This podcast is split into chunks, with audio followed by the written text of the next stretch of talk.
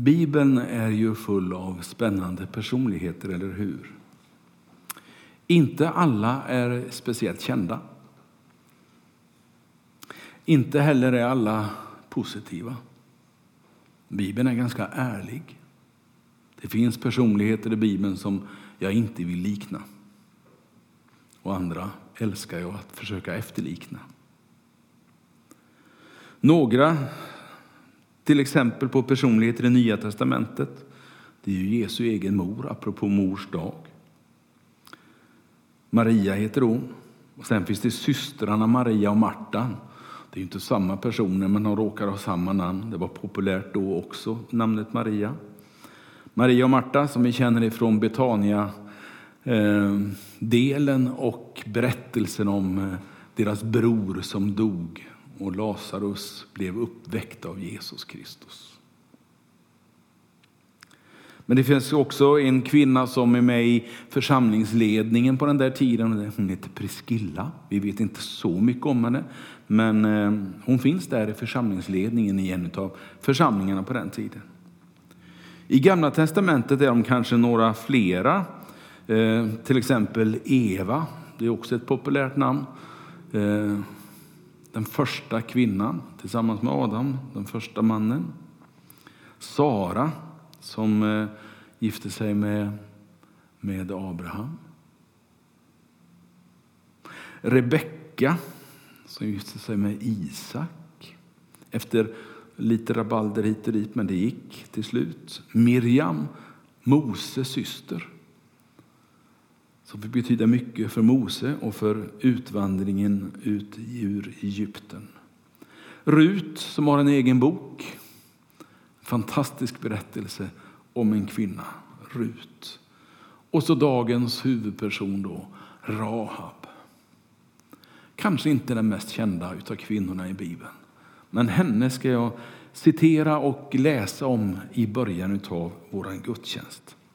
Det är så att eh, det ökenvandrande folket har efter 40 år kommit till det förlovade landets gränser.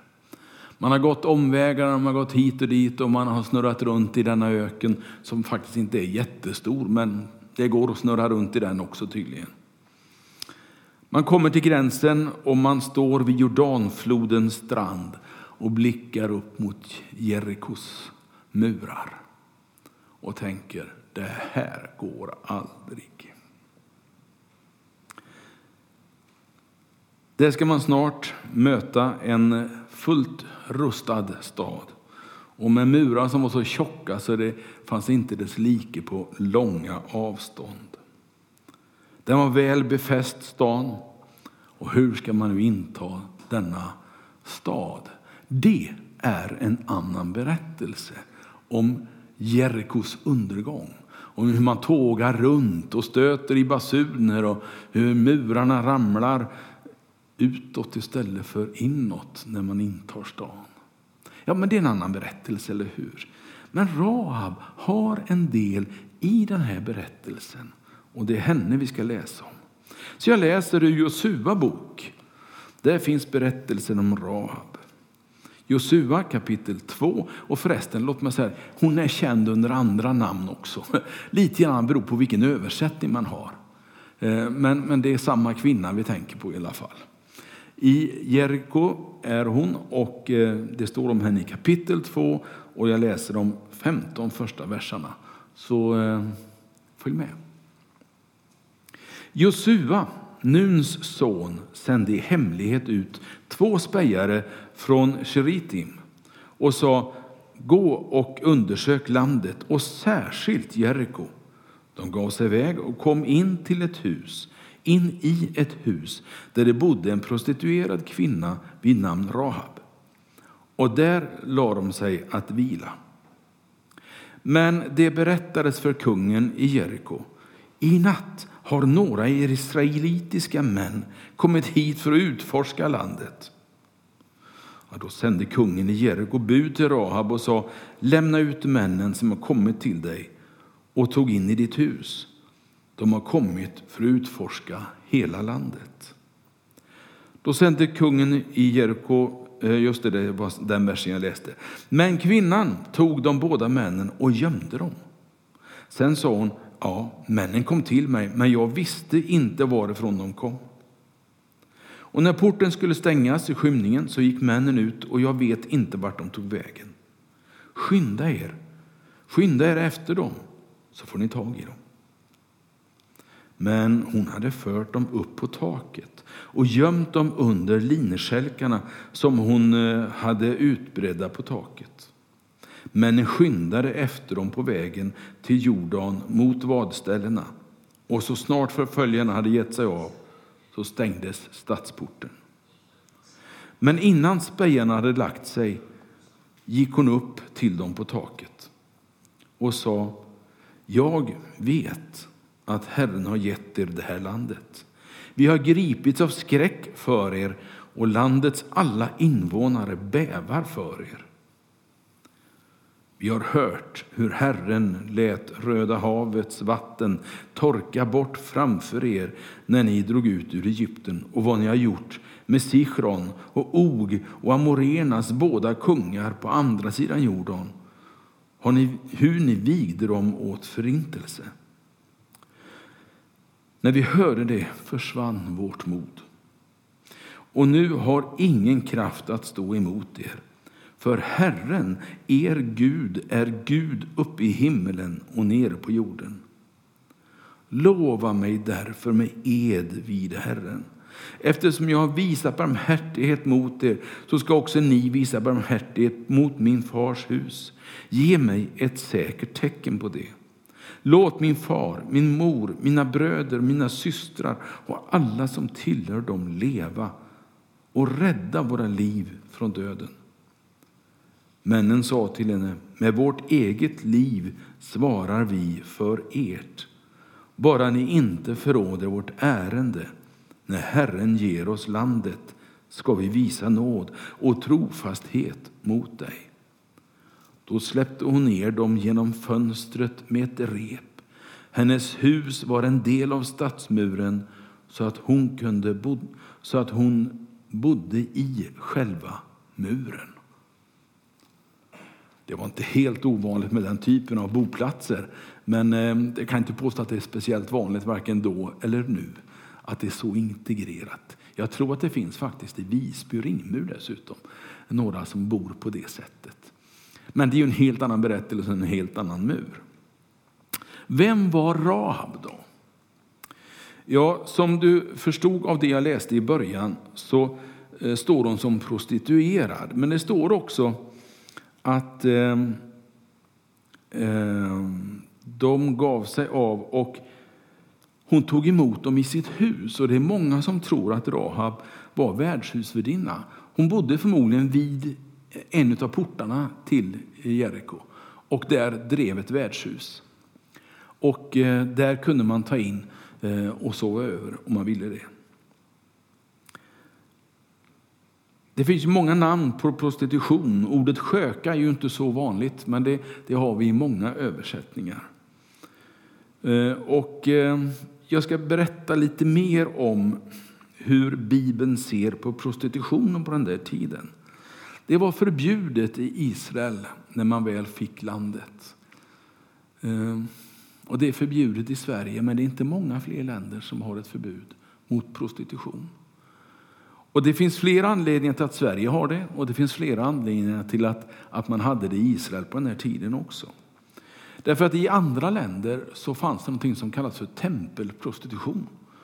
Eh, mycket för oss en helt vansinnig företeelse naturligtvis. Men för, för dem på den tiden så, så var det, om inte naturligt, så var det okej okay, i alla fall med tempelprostitution i länder runt omkring. Och då var ju det prostitution kopplat till avgudadyrkan. Och det var nog en av anledningarna till att det var förbjudet i Israel. För Israels Gud ville inte att Israels folk på något sätt skulle komma i kontakt med avgudar. Därför att han visste att så länge ni tror på mig, så länge ni tillber mig, så länge ni har mig som er, er Gud, så kommer det att gå er väl. Och när man läser bibelboken lite mera sen, ända fram till Nya Testamentet, förstår man att ja, så länge de trodde på Gud så gick det dem ganska väl. När de släppte sin tro och eh, tog in andra gudar så vände lyckan för dem och det blev inte så bra.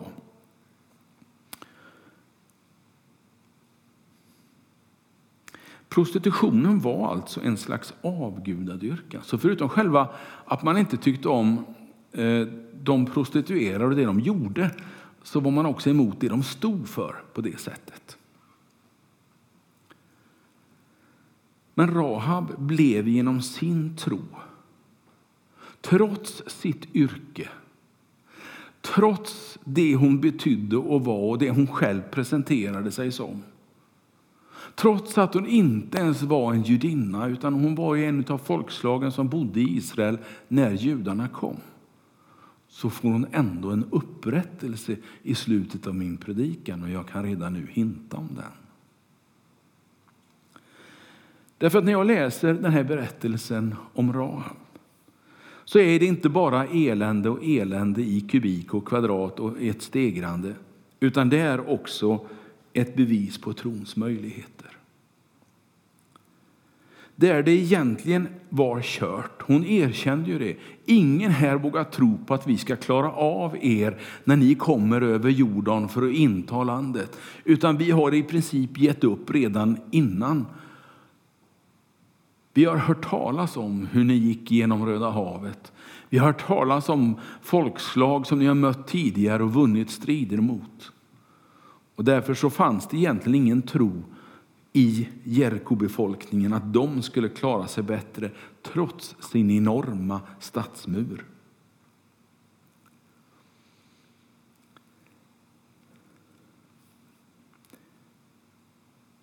Fanns det en möjlighet? Trots att man inte vågar tro på den. Ja, bibeltexten anar det i alla fall. Det fanns en möjlighet. Men det var bara en enda person som var räddningen till denna möjlighet. Och det var en prostituerad kvinna som ingen såg upp till.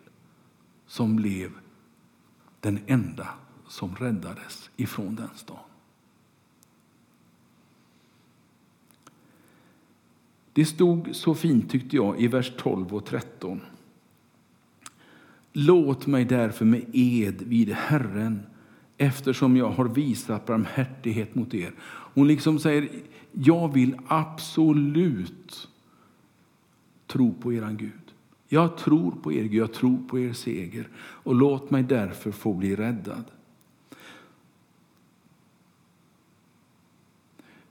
Jag har visat er barmhärtighet, så ska ni visa mig barmhärtighet. Och så räknar hon upp sin, sin man, sin fru, eller sin man och sin släkt och alltihopa som hon vill. Och hon får medhåll för det här. De säger att ja, men det är, det kommer att bli så, bara du samlar ihop dem här, där vi är just nu.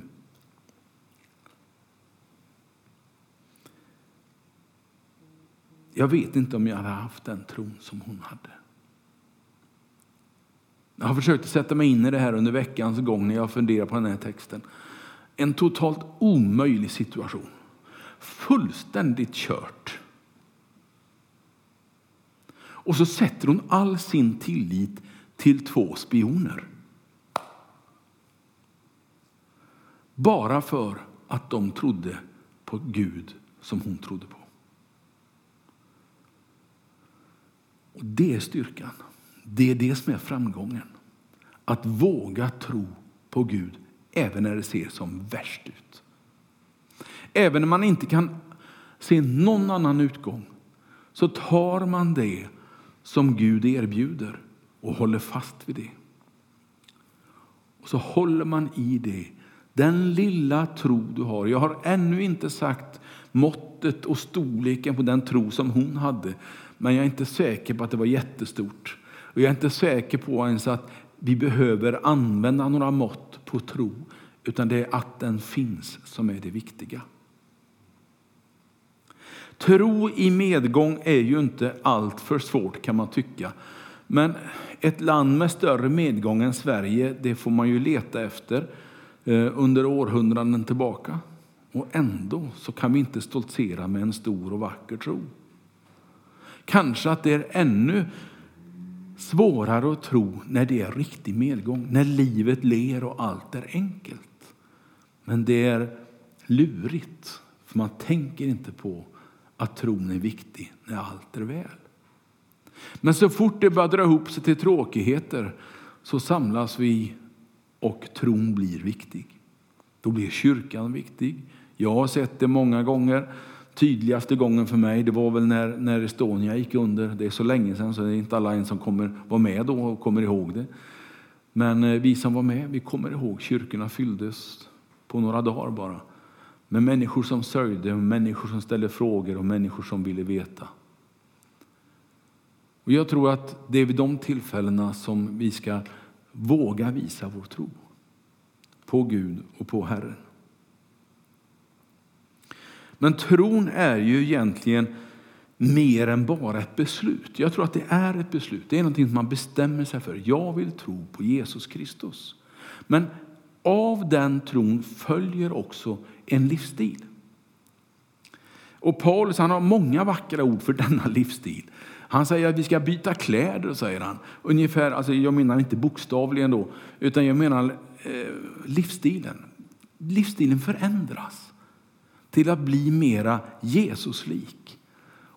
Det är inte så att vi ska ta på oss de kläderna som Paulus hade. Det är inte tanken att vi ska göra exakt det som de gjorde eh, i Turkiet för eh, nästan ja, 1900 år sedan i alla fall. Det är inte det jag är ute efter.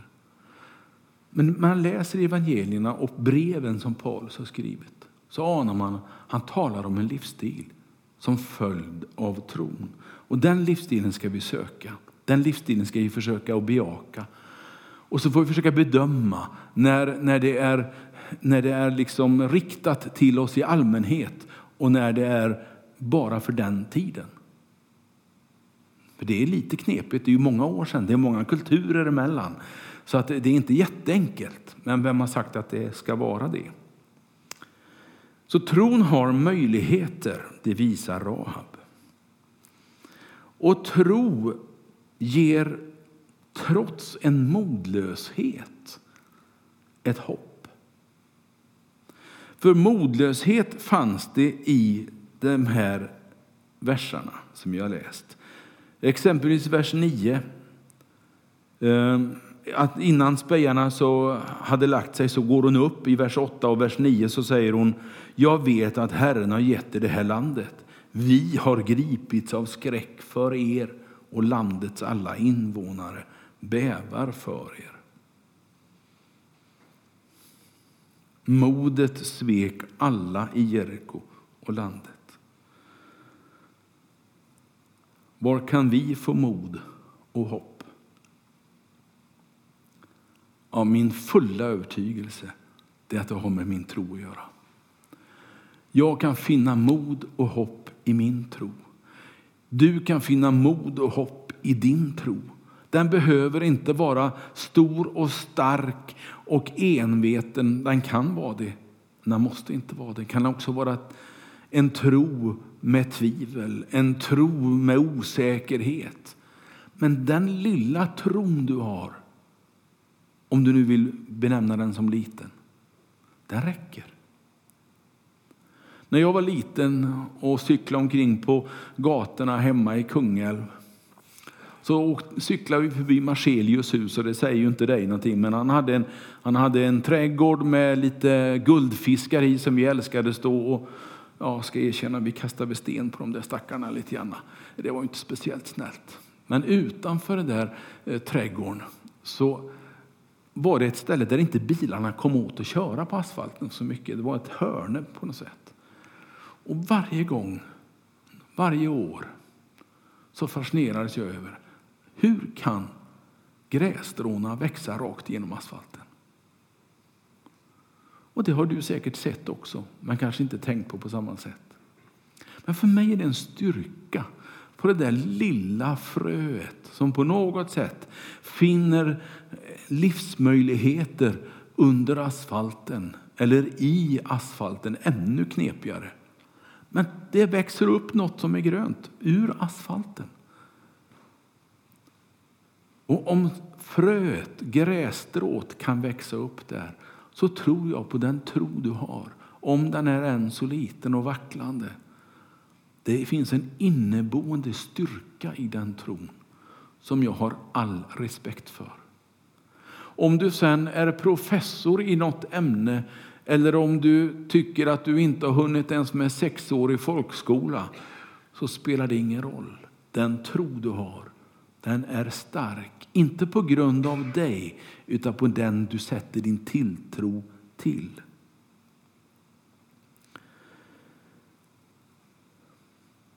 Den hämtar kraft till mod och hopp i den här boken när vi läser den och förstår att många av de här människorna gjorde precis som du och jag.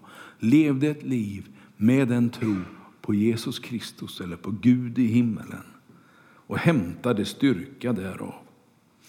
De hämtade styrka i gemenskapen när man möttes när man samtalade, när man jag vet inte om de fikade, tror ni att de gjorde det? Ja, på något sätt så, så hade de nog lite, lite vatten och lite bröd eh, några gånger om dagen i alla fall. Och det är vad vi har, även om vi häller lite kaffebönor också. Så jag tror att Rahab och hennes eh, föredöme handlar om trons möjligheter trots modlöshet.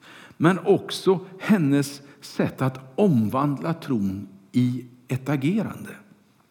Hennes tro vågade gömma spionerna. Det var nog ganska modigt, får man nog säga. Eller hur? Det är nog inte hur som helst man gör det. I en för de två spionerna en fientlig stad blir ju hon en förrädare. Eller? Det måste ju kunna se så ut av de andra stadsborna i alla fall.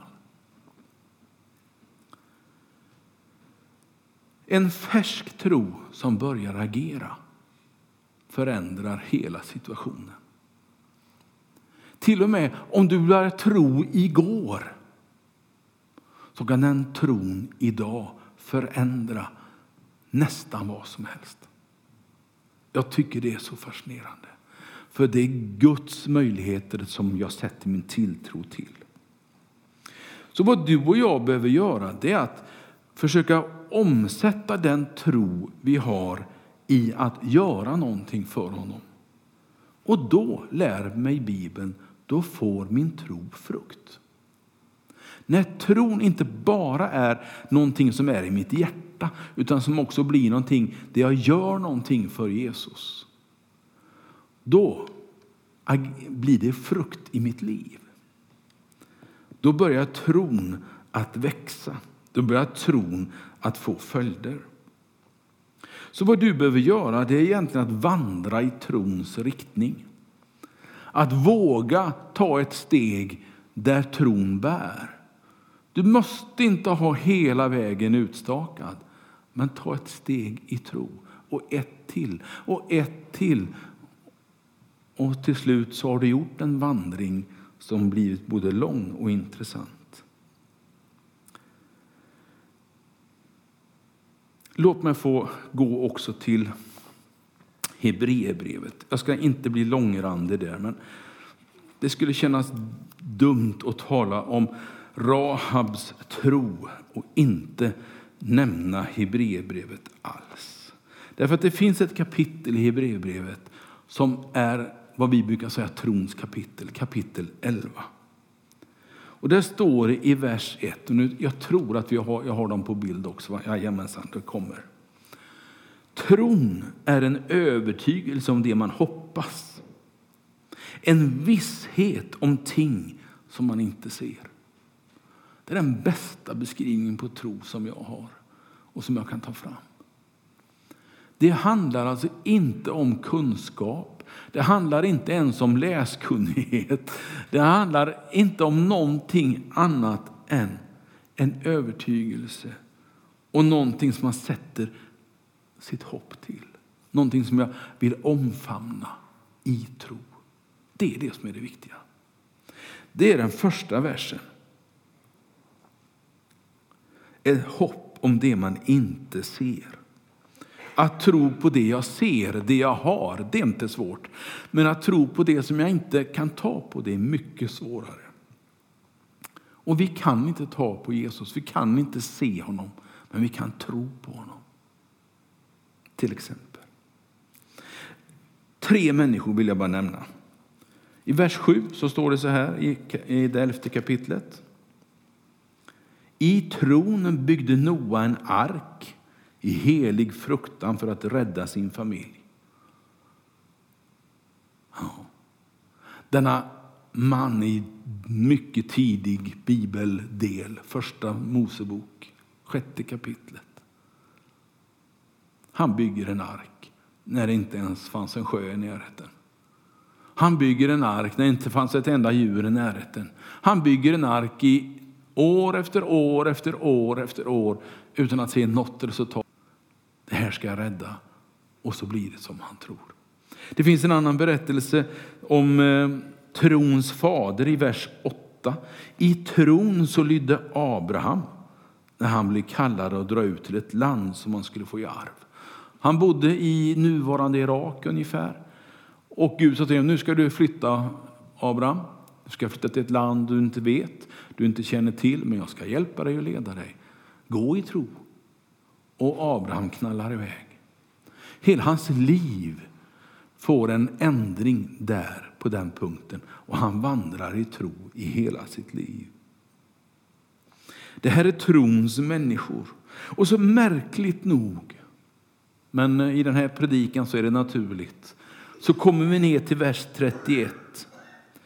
Genom tron så slapp den prostituerade Rahab att gå under med dem som inte trodde eftersom hon välkomnade spejarna som vänner. Alltså i, I den här samlingen av trons fantastiska människor så finns vår Rahab med. För hon vågade tro på Gud och det räddade hennes liv. Stan lades i ruiner, men Rahab och hennes familj gick igenom något sånär oskadda. Rahab blev också en av alla dem som räknas upp i Jesus släkttavla. Den finns i början på Matteusevangeliet. Vi brukar kanske hoppa över den för det är massor med namn. Men där finns hon med. Nästan som den enda kvinna, nästan som den enda person som inte ens var av judisk släkt. Hon blev och var Davids farfars farmor har jag räknat ut. Jag tycker det är kul med släktforskning och här skulle man kunna ägna mycket tid åt att fundera på. Men Davids, kung Davids farfars farmor, det var Rahab. Alltså blir hon del av kung David. Alltså blir hon en del av Jesus släkttavla. Denna prostituerade kvinna som fick ett nytt liv, en ny tro och som kom ifrån Jeriko och fick ett liv tillsammans med dem som eh, hade gått ifrån Egypten till ett nytt land. Tro på den Gud som finns och som lever idag, även när det ser svårt ut. Tro på att Gud kan använda dig när livet går bra och du har gott renommé. Tro på Gud i livets alla förhållanden uppmuntrar Bibeln oss. För i tron finns det en mäktig urkraft från himmelens Gud som kan förändra det omöjliga till möjligheter. Amen.